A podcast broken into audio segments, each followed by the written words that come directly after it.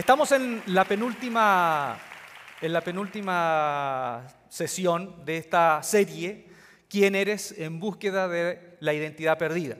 Estamos viendo cuatro perfiles, cuatro perfiles de personalidades que reaccionan frente al quehacer, a los desafíos, las obligaciones. El primero que vimos, ¿se acuerdan? ¿Sí? El cumplidor.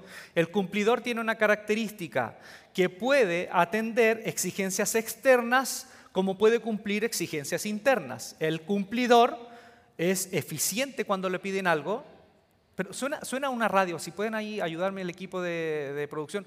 El, cumplidor puede sin ningún problema eh, cumplir desafíos eh, que vienen de afuera, externos, como también puede él imponerse o establecerse desafíos internos y los realiza. El segundo, el cuestionador.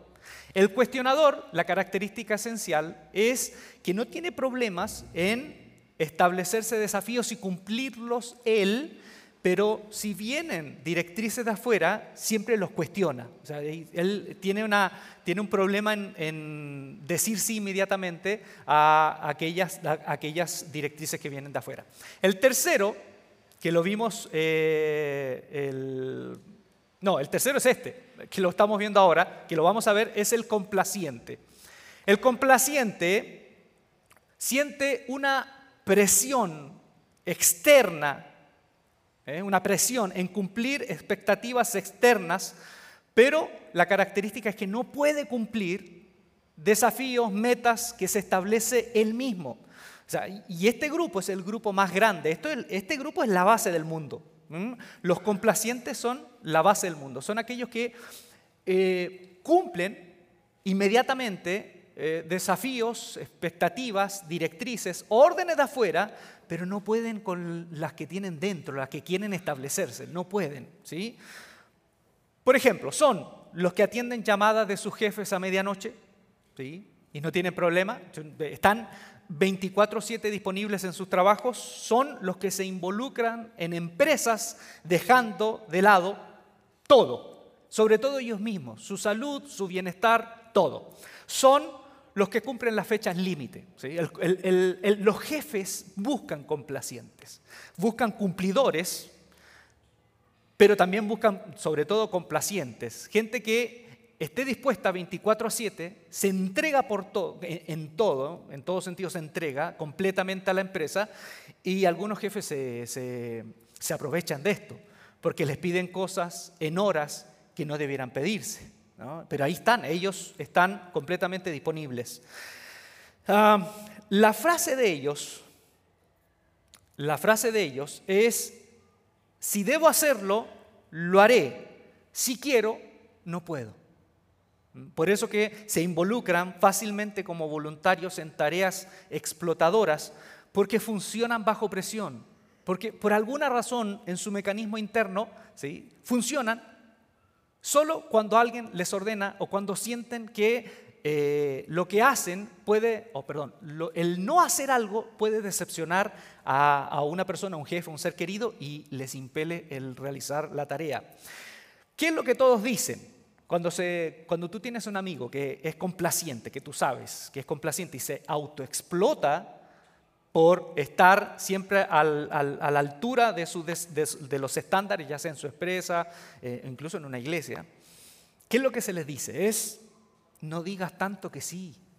¿eh? Yo creo que todos tenemos algún amigo, algún familiar complaciente, y uno, ¿qué, ¿qué es lo que les dice? Oye, para, no digas a todos sí, porque están disponibles a todos. ¿Mm? No hacen cosas porque realmente quieren. Esa es la gran verdad en el fondo del complaciente. No hacen cosas. Las cosas que hacen realmente no las quieren hacer porque funcionan exclusivamente cuando son obligados. ¿eh? Están condicionados para funcionar en virtud de una obligación. Y mucho de lo que hacen, en el fondo, si uno les preguntara la verdad absoluta, dime, ¿quieres o no quieres hacer esto? No, no quiero. ¿Y por qué lo hace? Porque se siente obligado, obligada a hacer. Eh, son los que se autoimponen a hacer cosas que nadie espera de ellos. ¿Mm? Pero ellos asumen que deben hacerlas porque ellos creen que esperan esas cosas. Por ejemplo, son los que muchas veces limpian la oficina sin que nadie se los pida, pero no lo limpian. A ver, hay, un gesto, yo sé que muchos, varios de ustedes tienen ese gesto de esa proactividad. Cuando ven algo en la empresa que no está funcionando, ustedes lo hacen. Yo estoy hablando de aquel que siente esa obligación por hacerlo, porque siente que si no lo hacen, van a defraudar a alguien, al jefe, a algo, incluso ni siquiera lo tienen identificado, sienten que pueden defraudar. Y para ellos es muy importante lo que opinen los demás de ellos, es muy importante. El complaciente se angustia cuando decepciona, tiene terror a decepcionar, tiene un terror a decepcionar a otros. Ah, ¿Qué pasa, por ejemplo?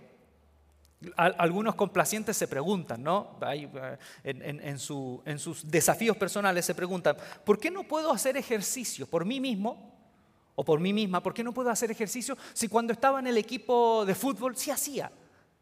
¿Y por qué ahora que no estoy en el equipo, cuando estaba en el grupo de, atletismo, sí corría, pero ahora estoy solo, sola, no corro? ¿Por qué si estaba en este grupo eh, en donde teníamos amigos que hacíamos, eh, íbamos al gimnasio, ahora que ya no estoy con mis amigos, ¿por qué no puedo ir al gimnasio? Eh, o por ejemplo, un complaciente diría, ¿por qué ahora me cuesta tanto los momentos devocionales con Dios de oración si cuando estaba en la escuela de misiones me salía todo tan fácil, era tan fácil orar, era tan fácil levantarse a las 4 de la mañana para estar leyendo la Biblia en la escuela de misiones. ¿Y por qué ahora en mi casa no lo puedo hacer? Entonces ese es el perfil, perfil de un complaciente, de alguien que solo funciona cuando le piden, pero si fuese por él hacerlo, si fuese por ella, no lo haría. Bien, entonces, en resumen, los complacientes responden a la responsabilidad externa ¿Sí? Despiertan y dicen, ¿qué debo hacer hoy? No, no es qué voy a hacer, qué me gustaría, no, ¿qué debo? ¿Qué debo hacer hoy? ¿Qué debo hacer y para quién o por quién? Ese es el, motor interno es qué debo hacer y para quién y por quién. ¿Sí? Se resisten a actuar para su propio beneficio. En síntesis, el complaciente o los complacientes son personas para los demás. ¿sí? Siempre pensando en los demás, nunca pensando en ellos. Hay una película que cada cierto tiempo con mi esposa vemos, eh, tenemos por lo menos una vez al año, tenemos una jornada larga donde vemos El Señor de los Anillos. ¿Sí? Tenemos una maratón del Señor de los Anillos. Y vemos incluso la versión extendida, porque la versión ya del cine, la que vimos, la que vieron en el cine, los que les gusta, esa no es la versión extendida, hay una extendida, vemos eso y la disfrutamos. ¿Por qué le digo esto? Porque en la novela, en la saga del Señor de los Anillos, hay un complaciente que es Sam. Sam, el compañero, el fiel compañero de Frodo. ¿sí? ¿Sí? De hecho, eh, cuando uno lee la, la novela, Sam eh, no, se percibe tanto en la película. Eh, Sam es mucho más joven que Frodo. Frodo ya es un hombre de mediana edad y Sam es un muchacho. En la película no se percibe tanto. De hecho, el protagonista de Frodo eh, hizo pacto con el diablo, ese actor, porque parece un niño, sigue pareciendo un niño, ¿no? entonces, hay un momento, hay un momento en donde Frodo ya siente tan pesado el anillo, la carga del anillo, y están en la ladera del monte en Mordor para lanzar ese anillo en, los fuegos donde fue acuñado. Y, Sam lo ve tan, tan mal, lo ve que ya no tiene fuerzas. Sam le pregunta en el libro, ¿se acuerda, señor Frodo? ¿Se acuerda? Recuerde cómo era la llanura, cómo era el pan cuando comíamos en, en bolsón cerrado, cómo era el sabor de la cerveza, de las flores, del aroma. Y Frodo dice, no veo nada, no me acuerdo de nada. Ya lo único que hay en mi mente es el gran ojo e incluso lo veo con los ojos abiertos. Y en ese momento en la novela, Sam le dice, vamos, señor Frodo, cargar con el anillo no podré, pero podré cargar con usted. Vamos, y lo levanta y se lo lleva al, lugar en donde tienen que lanzar el anillo. Bueno, Sam es un, es un complaciente. Y los complacientes son muy nobles. Son la gente más noble que hay, porque siempre están pensando en cómo, incluso si, si, tú, si yo no puedo cargar con tu peso, cargo contigo, te cargo a ti, te cargo a ti, te llevo sobre mis lomos. Y los complacientes muchas veces son el motor de sus familias, en donde pueden cargar con cinco, seis, siete personas, ocho personas, y ahí están luchando por ellos, siempre pensando en los demás, pero poco pensando en ellos. Hay un personaje bíblico. Hay un personaje bíblico que quiero proponerles como un complaciente. Bueno, hay matices, muchos matices del de un complaciente, y aquí me pongo como bien psicólogo para mis cosas. Pedro, Pedro, Simón, Simón Pedro. ¿Sí? Ustedes saben que Pedro es un sobrenombre que le puso Jesús. No es el nombre, él no nació llamándose Pedro. Pedro significa la, rock, o sea, la piedra pequeña, ¿sí? la roca o, o piedra pequeña. Eso significa Pedro. Él se llamaba Simón. Bien. Entonces, Simón Pedro para mí tiene características o connotaciones de un complaciente. Por ejemplo, en la viñeta número uno de esta, de esta película que vamos a ver sobre Simón Pedro, al complaciente, como les dije, le importa mucho no decepcionar a los demás. ¿Sí? Le, le, afecta eso, no decepcionar a los demás. El cuestionador le vale un cacahuate decepcionar a las personas, porque a él no le interesa lo que opinen de él. ¿eh? De hecho, eh, el rebelde o el contestatario tampoco, no le interesa lo que opinen de él, ¿no? El complaciente sí. Sí. Hay otro caso también en la Biblia de complaciente, ¿no? pero este, este Pedro, por ejemplo, la primera viñeta, una vez se los comenté, cuando Jesús se encuentra con Pedro, se dice que Pedro estaba lavando las redes, ¿sí? Estaba lavando las redes, ¿sí? ¿Sí? Estaba lavando las redes, pero el relato nos cuenta que él no había pescado nada. Y yo se los comenté una vez, que una cosa es limpiar las redes del musgo, de las impurezas, pero lavar, lavar como tal, es un acto que se necesita por lo menos un par de horas o medio día, medio día, porque es bastante meticuloso. Y solo se lava cuando se pesca. ¿Por qué les digo esto? Porque en el relato sabíamos, sabemos que después cuando va avanzando el relato, sabemos que Simón Pedro no había pescado esa noche. No había pescado nada, le había ido mal. Pero curiosamente Lucas nos dice que cuando Jesús se encuentra con él en la mañana, él estaba mostrando como que si le había ido bien, porque estaba lavando la red y en ese gesto estaba diciendo, oye, sí, me fue bien, me fue bastante bien. Entonces aquí vemos un perfil ¿no? de Pedro. Le importa mucho el tema de la opinión de los terceros. A Jesús le importaba, Jesús de Nazaret le importaba un cacahuate eso, ¿no? ¿Sí? ¿No? Cuando Él se bautiza, ¿se acuerdan? Cuando Jesús se bautiza. ¿vieron el video de Conéctate? Está bonito el video, el video de la promoción de Conéctate. Yo sé lo que todos pensaron. El que está sentado ahí, ¿vieron el, señor, el muchacho que está sentado ahí? De cabello así como medio rubio, largo, de barbita. Sí, yo sé qué es lo que estaban pensando. ¿Es Jesús? Está en nuestro conéctate. No, no, no se crea. Oye, pero no sé si se dieron cuenta, era muy parecido a la imagen arquetípica de Jesús. Bueno, imagínense, imagínense Jesús más o menos como ustedes se lo quieran imaginar. Más morenito, menos morenito, más narigón, menos narigón, de ojos azules, de ojos verdes, de ojos rojos, lo que sea. El Jesús que ustedes tengan. Pero Jesús cuando se bautiza, se bautiza, ¿se acuerdan cuando lo, se ve el, relato que sale del agua? ¿Se imaginan ese momento cuando él sale del agua y con su cabellera la sacude? su cabellera y de pronto se abre el cielo y baja una paloma y se escucha esa voz que algunos la escucharon, le dije, que el padre le dijo, tú eres mi hijo amado, ¿sí? tú eres mi hijo. Y después de 40 días en el desierto, cuando aparece el diablo, lo primero que le pregunta y lo que le cuestiona el diablo es, a ver si eres hijo de Dios, si eres hijo de Dios, es decir, el diablo está cuestionando la experiencia que tuvo 40 días antes, cuando él escucha la voz del Padre que le dice, tú eres mi hijo. Y el, y el diablo le dice, a ver, ¿de verdad eres hijo de Dios? Demuéstralo, demuéstralo. ¿Sí? Convierte esta piedra en chicharrón de la rama. ¿Y Jesús qué le dijo? No solo de pan vive el hombre. En otras palabras, le dijo, oye, yo no tengo por qué demostrarte cuánto valgo, quién soy. Yo no vivo para, para, agradar a, las a terceras personas, no, no me interesa en lo absoluto. De hecho, Jesús, y lo he dicho tantas veces, nunca hizo milagros para mostrar a los demás quién era él. Es más, cuando los demonios de pronto se manifestaban en las personas, decían, sí, tú eres el Mesías, el santo de Dios. Y Jesús dice, cállese.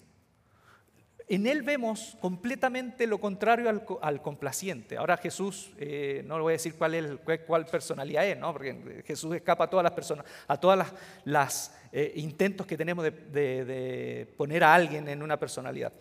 Pero Pedro sí, Pedro lava las redes, porque está mostrando algo. Mire, otra cosa, lo que hace, lo que hace un complaciente, lo hace más fácil siempre y cuando alguien se lo pida. Fíjense la escena. Pedro no conocía a Jesús. En este relato, en el relato capítulo 5 de Lucas, Pedro no conoce aún a Jesús. No sabe que Jesús es más que un rabino. No sabe. No, tiene idea, es un rabino más, que de pronto este rabino viene y le dice, oye, ¿puedo subirme a tu barca porque voy a enseñarle a la gente? ¿La puedo apartar un poco? ¿Se acuerdan ese relato? Y en un momento Jesús le dice, ok, Pedro, ¿podemos ir mar adentro eh, y pescar? ¿Podemos ir mar adentro y pescar? ¿Y qué le dice Pedro? cuando ya estaban distantes de la gente. Le dice, maestro, no he pescado nada en toda la noche. Le dice, maestro. Ahora, maestro, en el contexto de, ese tiempo, de, de, la gente de Galilea del primer siglo, no quiere decir que era como un título en donde yo en ti inmediatamente reconocía, reconocía una, una altura moral que me haría obedecerte ciegamente. No, era, era rabí, era un término como de pronto nosotros eh, acostumbramos ¿no? en nuestra cultura católica, nos acostumbramos a crecer, creciendo con las capillas, las iglesias cerca, y uno dice el sacerdote o el curita, el cura. algunos tenían más respeto que otros al sacerdote y al cura, ¿no? Algunos tenían más pero otros como yo, que éramos pequeños, decíamos, ah, sí, el cura. No, no, no había, pero le decíamos, padre, o cuando hablábamos de él en tercera persona, hablábamos del sacerdote o del pastor, pero algunos no había ese respeto porque era como un título. ¿eh? Decir rabí en el contexto de los israelitas no era, ah, rabí y hago todo lo que tú me pidas. No, no, no, es rabí, rabí. Entonces, fíjense, no lo conocía, no había visto ningún milagro. Pedro no había pescado y viene alguien que no se conoce, no se conoce y le dice, ¿puedes fogar mar adentro? Boga mar adentro y lanza la red. Y le dice, rabí, ok, no hemos pescado, pero si tú me lo pides, lo hago. Si tú me lo pides, lo hago. O sea, ¿se dan cuenta? Pedro, una vez vino alguien que no es pastor ni es predicador. Voy a, voy a decir su profesión, es abogado. ¿Sí? Es un muy buen abogado, amigo. Y me dijo una vez, oye, yo creo que después del mensaje tú tenías que haber hecho un llamado yo no le dije nada, pero lo miré así como... Por dentro dije, ¿y qué sabes tú de lo que se tiene que hacer aquí arriba? ¿Has predicado alguna vez? ¿Alguna vez has estado acá? ¿Sabes lo que significa pararse frente a personas y predicar? Nunca lo había hecho, ¿no? Pero él me dijo, ah, sí, yo creo que debiste hacer un llamado. Y yo no le respondí por respeto a su esposa que estaba al lado. En otras palabras, ¿no? En Chile había un, humorista que hacía un sketch, hacía un sketch, que cuando, cuando le pedían algo, algo que tenía que ver con su profesión, él decía, ¿y quién es el doctor? Ah, lo, pronunciaba mal, ¿no? Decía, ¿y quién es el doctor? Porque era doctor. ¿Quién es el doctor? ¿Quién es? ¿Tú? No, yo soy el doctor. ¿eh? Entonces, de alguna manera, yo con mi mirada le dije, ¿quién es el predicador? Cabezón. ¿Eres tú? Entonces, si Pedro hubiese sido otro perfil y viene cualquier rabino y le dice, oye, navega mar adentro y lanza la red, le hubiese dicho, ¿y quién es el doctor? ¿Quién es el pescador? ¿Eres tú? ¿Qué eres tú? No, soy carpintero. No voy a ir a lanzar la red. Entonces Pedro lo hace porque tiene eso. Si se lo pide, lo hace. Otra cosa, ellos se dan por completo, los complacientes se dan por completo a una tarea y a una misión, incluso dejando a un lado lo que para otros es importante y ellos son capaces de dejar eso importante si le piden algo. ¿Eh? Puede estar en una tarea que comprende eh, la vida o la muerte, pero si alguien le pide algo, puede dejar eso. O sea, es una persona que no resiste el obedecer. De hecho, eh, hay, un, hay, un, momento en el relato de Jesús cuando viene el joven rico y, no puede entregarlo todo a la gente, porque Jesús le dice, entrega todo tus bienes, dáselo a la gente pobre y sígueme. Y se fue triste y Jesús dice, es más difícil que un camello entre por el ojo de una aguja a que un rico entre al reino de Dios. ¿Bien? Y en ese contexto, muchos dicen, oh, ¿y ahora quién podrá salvarse? ¿Quién podrá realmente entrar al reino de Dios? Y Jesús responde, con Dios todo es posible. Y fíjense la respuesta de Pedro. La respuesta de Pedro en Marcos 10, 24, 28 dice, nosotros, dice Pedro, hemos dejado todo lo que teníamos y te hemos seguido. Pedro dejó una empresa. No es que, no es que Pedro románticamente fue y siguió a Jesús. Yo creo que Pedro debió haber tenido problemas, a lo mejor, y lo más natural que pudo haber tenido problemas en su familia. De pronto al decir, ¿sabes qué? Dejé de pescar. ¿Y a qué te vas a dedicar ahora? No, voy a seguir al, maestro de Galilea, voy a seguir. ¿Y de qué vamos a comer? El Señor proveerá. No, no dicen los evangelios, nos dicen los evangelios que, qué cara puso la señora, pero no dice que la suegra se enfermó. Quizás está conectado eso. ¿No? A lo mejor a la señora le dio fiebre, le dio un, así como la, la, chiripiorca, porque viene, otro, viene este otro diciéndole a la hija que ahora ya no se va a dedicar a la pesca. Y a lo mejor tenían deudas en Coppel. ¿Y quién sabe? Estaban endeudados. Y este dice, no, no, ya dejaré la pesca. Porque Pedro tiene eso. Si él siente que alguien lo llama y a lo mejor tiene una tarea importante, él dice, deja todo, dejaron todo, las barcas y todo, y se fueron detrás del maestro. Y por eso él, le responde, y nosotros que lo hemos dejado todo, lo hemos dejado todo por ti.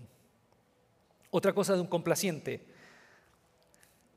e, e, ellos tienen mucho temor a decepcionar. Por eso en la última cena, en la última cena, quiere demostrar que no decepcionará al maestro. ¿Sí? En la última cena. ¿Se acuerdan cuando el Señor en un momento dice, hoy en la noche, como dice la profecía, van a herir al pastor ¿sí? y, y esparcirán las ovejas? Todos se escandalizarán de mí, dijo Jesús. ¿Y qué dice Pedro? ¿Qué, ¿Qué, respondió Pedro? ¿Qué respondió Pedro? Respondió esto, aunque todos se escandalicen de ti, yo no, yo no si me es necesario morir contigo, no me negaré. El complaciente, cuando está, cuando está en, podríamos decir, con, con, la persona que le inspira o con la persona que se siente obligado a responder, él puede enfrentar el mundo entero. De hecho, algunos dicen, ah, pero le negó, ay, Pedro le negó, sí, le negó, pero ojo, no fue tampoco que Pedro era totalmente un cobarde, porque en el relato siguiente, cuando aún estaba con Jesús, Dice Juan que vinieron los, los policías del templo y ¿qué hace Pedro? Pedro aún está con Jesús. Entonces Pedro siente la fuerza de responder a la promesa que hizo, no quiere decepcionar al maestro, posiblemente tiene miedo, claro que tiene miedo porque sabe que se está jugando la vida, pero cuando está el maestro con, con él, cerca, él se siente que puede con todo. ¿Y se acuerdan el relato? Que vienen los, policías del templo y Pedro saca una navaja, una sica, saca una navaja y le corta la oreja. Le corta la oreja a uno de los, de los que iban en esa noche. Entonces, tampoco Pedro era un, timorato, ¿no? Eh, que a la primera renunció a la promesa. No, Pedro, mientras estaba con Jesús, incluso fue capaz de usar la violencia para defender a su maestro.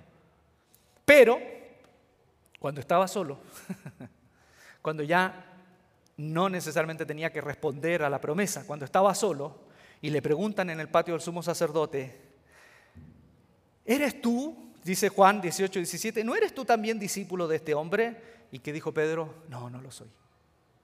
Ya se fue la fuerza motora que le hacía cumplir sus expectativas, se fue, ya no está, está solo, ya no está el maestro con el cual está dispuesto a sacar la navaja para cortar orejas. Ya no está. Y ahí en ese momento dijo, no, no, no lo soy. Incluso años después, Pedro, ya han pasado 10, 12, 13 años, 13 años más o menos después de este evento, Pedro ya es líder en la iglesia, Pedro ya es el, el, apóstol Pedro, ya no es el pescador, ya es el apóstol Pedro, ¿sí? Pablo, en una carta que escribe a los Gálatas, cuenta una anécdota. En ese tiempo, yo ya le expliqué, había una pugna porque los creyentes en Jesús, que eran del grupo de los judíos, creían que la circuncisión era esencial para que tú demostraras que eres una persona salvo o hijo de Dios. Entonces había otro grupo como Pablo, que eran judíos, pero más abiertos del mundo helénico, que decían que no.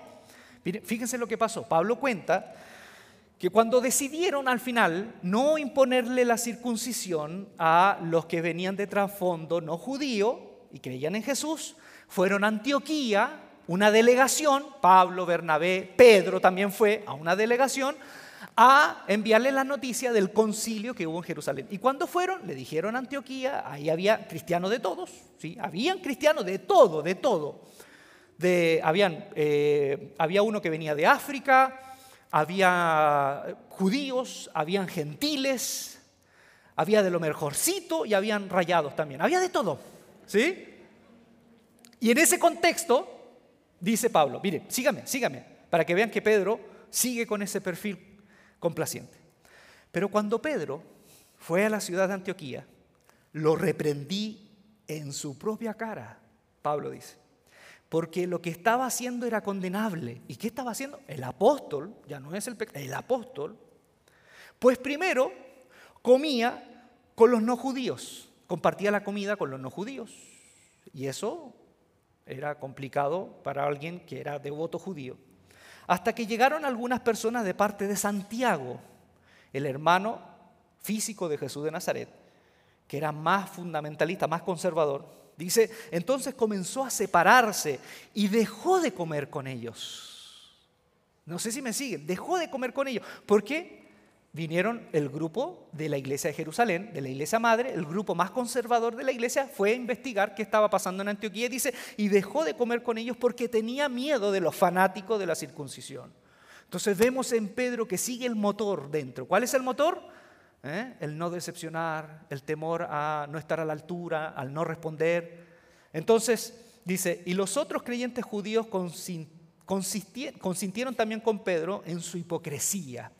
Tanto que hasta Bernabé, Bernabé, Bernabé es casi un superhéroe, casi es un, un avenger de la iglesia primitiva. Y hasta Bernabé, dice, se dejó llevar por ellos, porque era muy fuerte. Estábamos hablando de no cualquier iglesia, era la iglesia madre, la iglesia de Jerusalén. Y había un partido muy conservador. Entonces dice, por eso cuando vi que no se portaban conforme a la verdad del Evangelio, le dije a Pedro, delante de toda la comunidad, oye, Pablo, aquí vemos que Pablo no era complaciente, ¿no? Pablo le importaba un pepino, ¿no? Eso. Y él, para él, la verdad era más importante, la verdad y sus convicciones. en sí él era un cuestionador, como le dije la semana pasada. Le dijo a Pedro, tú que eres judío, has estado viviendo como si no lo fueras. ¿Por qué pues quieres obligar a los no judíos a vivir como si lo fueran. Y bueno, eso es lo que nos cuenta Pablo. Chismes de la iglesia primitiva. Ese, encontrón que tuvieron. No, imagínense, esta, pelea fue como mejor que King Kong y Godzilla, ¿no? Se confrontaron dos, columnas de la iglesia. Eh, bueno, vamos avanzando y vamos entrando en, los últimos 100 metros para que tengamos la idea ya, yo creo que ya más de algún complaciente dijo, sí, yo soy. Entonces, si hay alguien, algún complaciente, puede levantar la mano y al final me limpia todo esto. ¿Ya ok?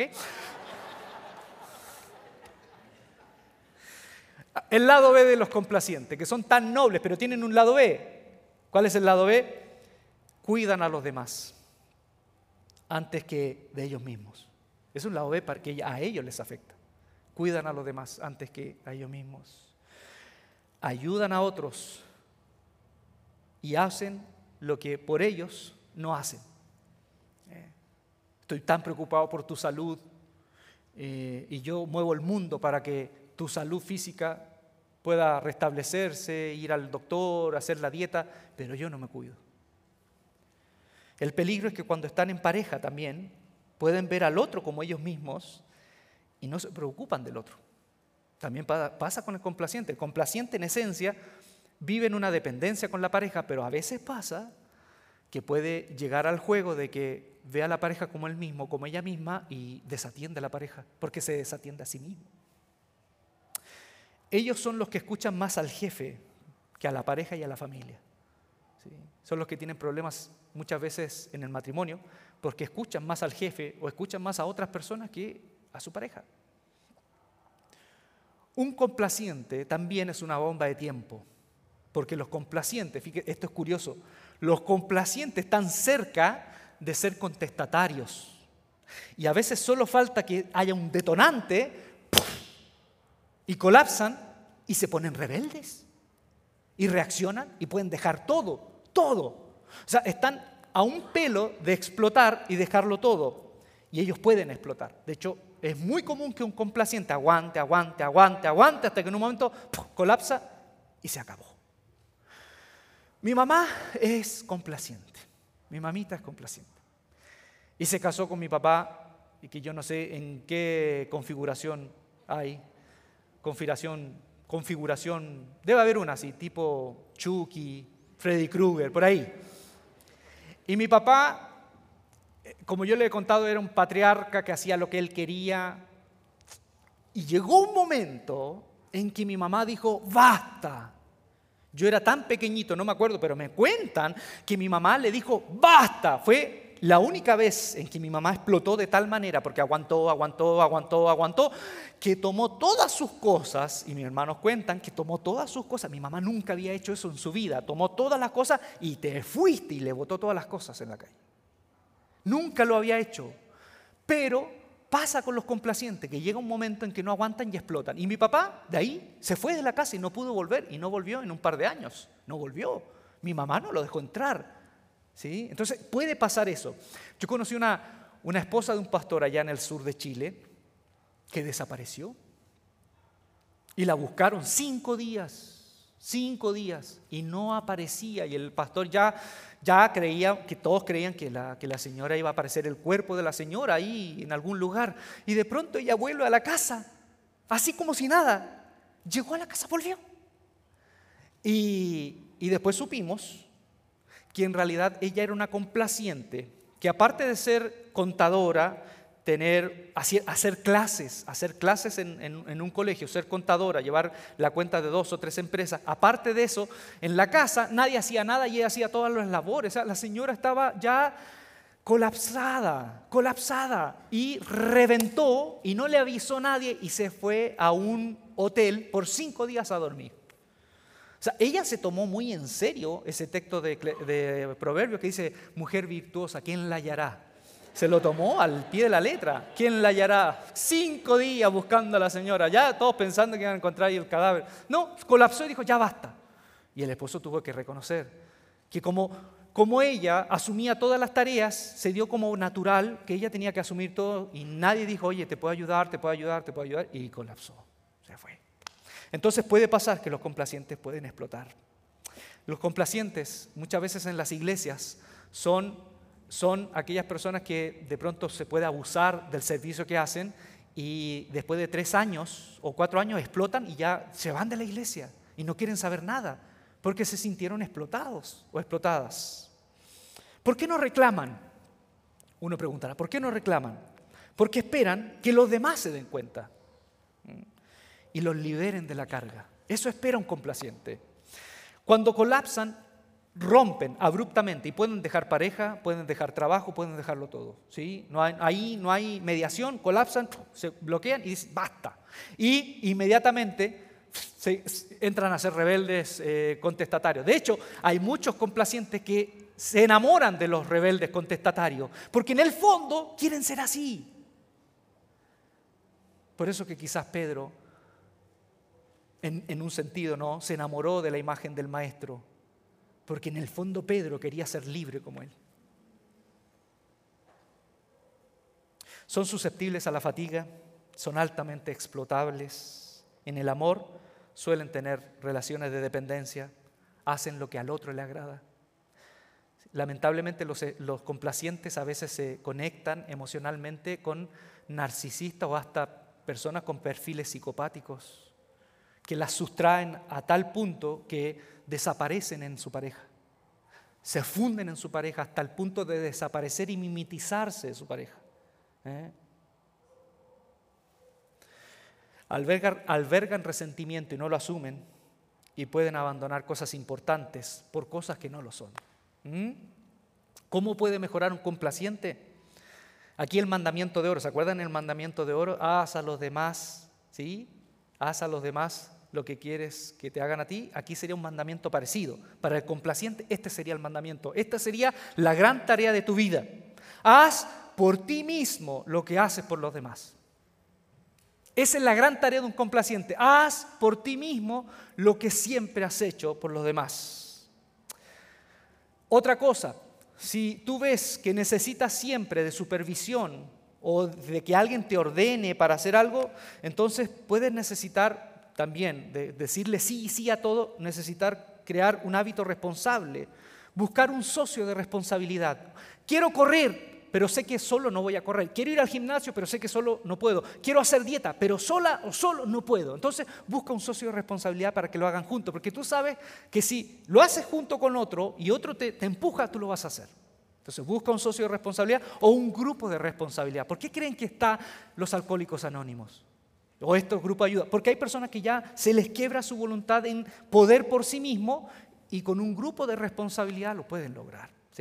Entonces, busca también sistemas que te ayuden a decir no, delegar, ¿eh? hacer una pausa, rechazar peticiones y darse tiempo para sí mismos. En el amor, ¿sí? busca cosas que a los dos les gusten. No busques siempre cosas que al otro le agrade, que al otro le agrade, ay, cómo puedo agradar, cómo puedo sorprender, cómo, cómo puedo eh, em, darle un detallito y toda la vida, toda la vida es él o ella, toda la vida, toda No, también busca listas en donde los dos disfruten, que tú también puedas disfrutar, ¿sí?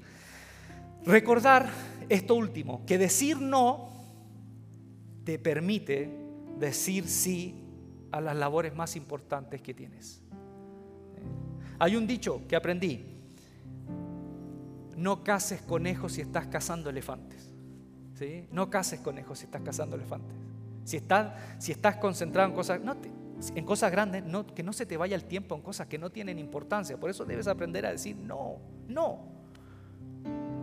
para decir sí a las cosas que realmente son importantes. Vamos con estas tres perlas para el camino. Primero, para ti que eres complaciente, no eres amado o amada por lo que haces. ¿Sí? No eres amado por lo que haces, sino por quien eres. Pedro con Jesús, ya después de todo el trago amargo de la crucifixión, la negación, Jesús le dice, me amas, Simón, me amas. Le pregunta tres veces, ustedes ya lo saben de memoria, me ama, me ama, me amas. Y Pedro le responde, y cada vez que le responde Pedro, ¿qué le dice Jesús? Pastorea mis ovejas, apacienta mi rebaño. Le reitera tres veces, tres veces, tres veces, tres veces que su misión no se ha abortado por lo que hizo mal. ¿Por qué le reitera eso? Porque Jesús quiere que Pedro comprenda que Él no es amado por lo que hace o deja de hacer. Él no es menos amado por, por fallarle al maestro. Al contrario, Jesús ama a Pedro por lo que es. E incluso cuando le dice, tú eres Pedro y sobre esta piedra voy a edificar mi iglesia, lo que en el fondo le está diciendo Jesús es, yo sé quién eres tú, yo sé que eres voluble, yo sé que tu boca va más rápido que tu cabeza, tu lengua va más rápido que tu cabeza, yo sé que eres impetuoso y que siempre estás viviendo en pos de no decepcionar a los otros. Sé que eres así. y como tú, como personas como tú, con personas como tú, voy a edificar mi iglesia que tienen todos los defectos, todos los defectos, pero aún así voy a edificar mi iglesia con esas personas, porque eso es gracia. La gracia es ese amor que no está en virtud de lo que tú haces, de lo que tú puedas cumplir o rendir, es amor puro. Es amor puro, es como el amor de una mamá. Es, el amor de una mamá. La mamá no espera que tú hagas cosas o no hagas cosas. La mamá te ama, tu mamá te ama, tu mamá te encuentra bello y eres feo. Eso es gracia. ¿Sí? Entonces, Jesús le dice, aunque me niegues, aunque no digas que me amas realmente, sino que me quieres, esto no es por mérito. Segunda cosa, concéntrate para que tu vida tenga mayor impacto. Concéntrate para que tu vida tenga mayor impacto. ¿Cuál es la diferencia? Yo, ah, yo sé que hay aquí amigos míos que cazan. ¿Cuál es la diferencia entre disparar un rifle o una escopeta? Lo que yo aprendí de un amigo que caza es que la escopeta tiene perdigones que se disparan, ¿no? No es un disparo así directo. Ahí puede dejar el animal herido y es más lamentable. Pero el rifle, el rifle apunta y a lo que le dé, a lo que le dé es un impacto de mayor profundidad y mayor eh, fuerza. Eso es la vida. La vida, los complacientes deben aprender que ya deben dejar de disparar con rifle para todos lados, perdón, con, con escopeta, y tienen que ya concentrarse en una cosa, dos cosas, tres cosas nada más, para que tu vida tenga mayor impacto. Tengo un amigo ahora que tiene problemas con el alcohol. Y, bueno, está la, la, idea que entre un tratamiento por eso. Y en una conversación dijo, pero sabes que yo tengo, tengo este problema, pero también me cuesta dejar de fumar. Y en esa conversación otro amigo le dice, concéntrate en una cosa ahora. Ah, lo primero en este momento es, tienes que dejar la botella, tienes que dejar el alcohol. Después vamos viendo lo otro. Concéntrate ahora en esto.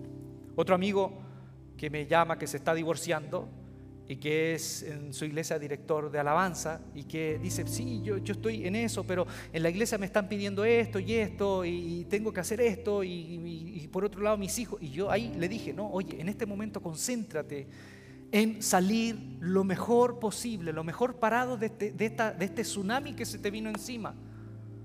Deja de decirle sí a todo, concéntrate en esto, por tu bien, por tu bien, porque mientras tú estés bien, tus hijos que más te necesitan van a estar bien.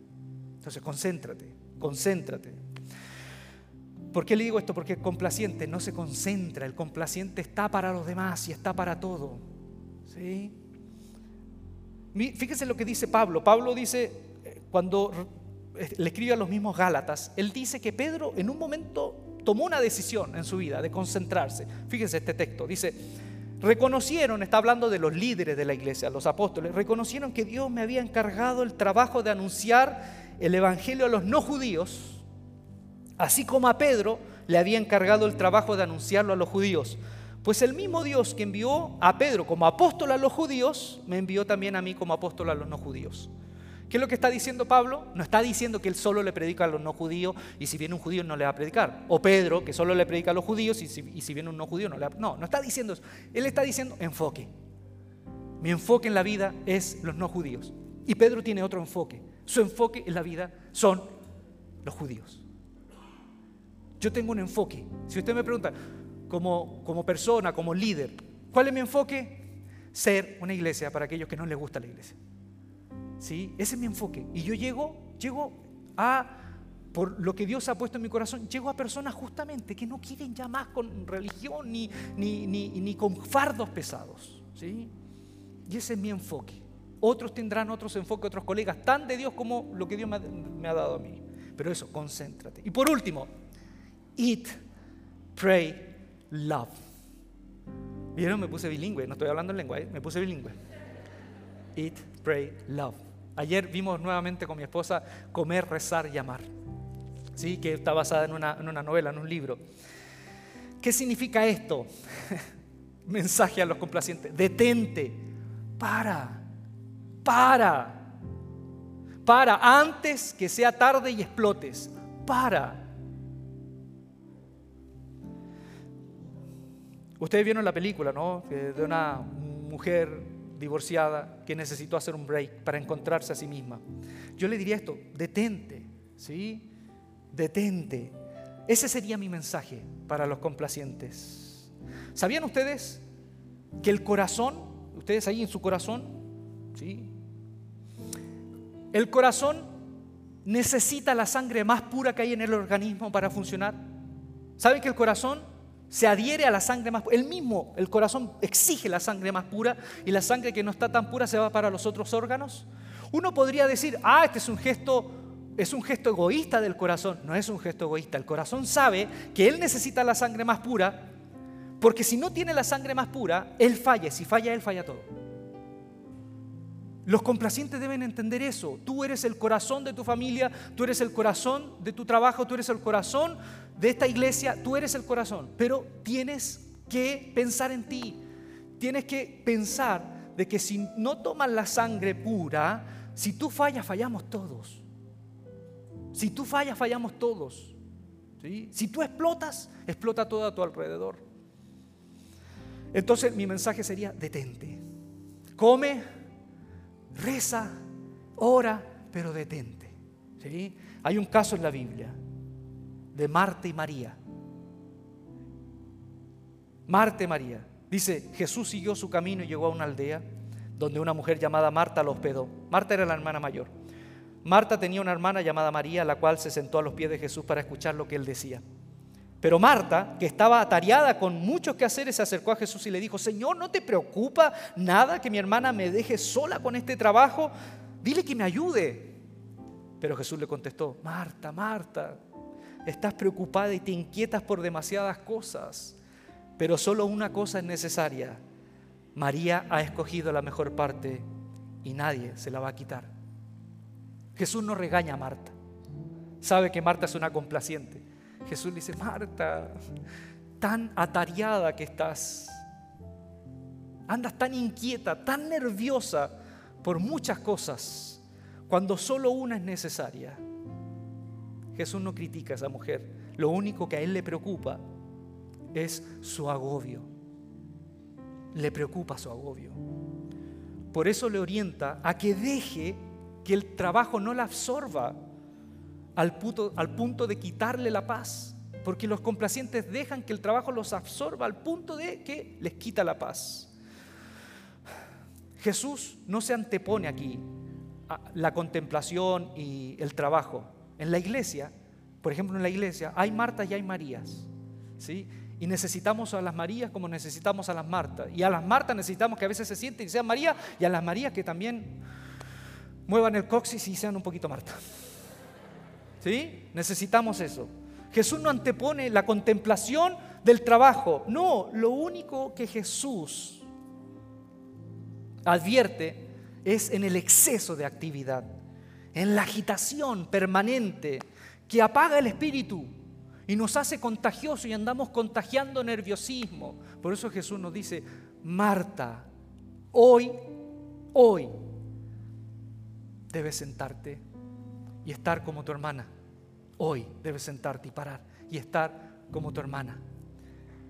Disfrutar, escuchar al maestro, tener un tiempo de disfrute, de llenarse de eso importante que necesita, porque tú no puedes dar algo que no tienes en tu estanque.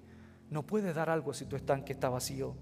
Y este también es un llamado para los líderes o servidores que tenemos en la iglesia, que a veces siempre sirven, sirven, sirven, sirven, sirven, sirven. No se olviden de llenar su estanque, pues podemos terminar siendo una iglesia animada con líderes agobiados y eso sería un pecado. Tener una iglesia animada con líderes agobiados. Hay momento de parar, comer, orar y amar. Amén. Amén. Amén. Pueden ponerse en pie, vamos, vamos a orar. Vamos a orar.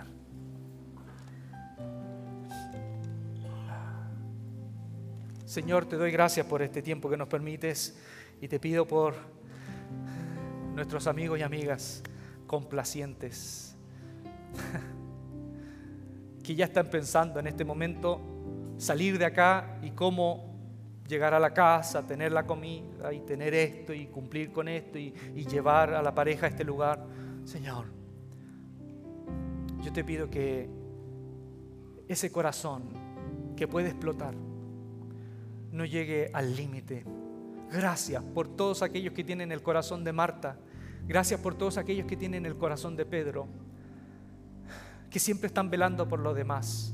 Que se sienten mal en decepcionar a otros. Gracias por ellos, porque ellos son en muchos sentidos el corazón de la iglesia. Ayúdale, Señor, a que entiendan que la regla de oro para ellos es hacer para ellos lo que siempre hacen para los demás. Fortalece sus vidas, dale sabiduría y que puedan concentrarse para que puedan impactar aún más. Te pedimos que bendigas a las Martas en este día, que puedan tener el tiempo para sentarse como María. Gracias Señor. Que el Señor te bendiga, Que el Señor te guarde, que el Señor haga resplandecer su rostro sobre ti, tenga de ti misericordia, eleve, eleve sobre ti su rostro y te conceda la paz. En el nombre del Padre, del Hijo y del Espíritu Santo. Amén y amén. Nos vemos el próximo domingo. Bendiciones.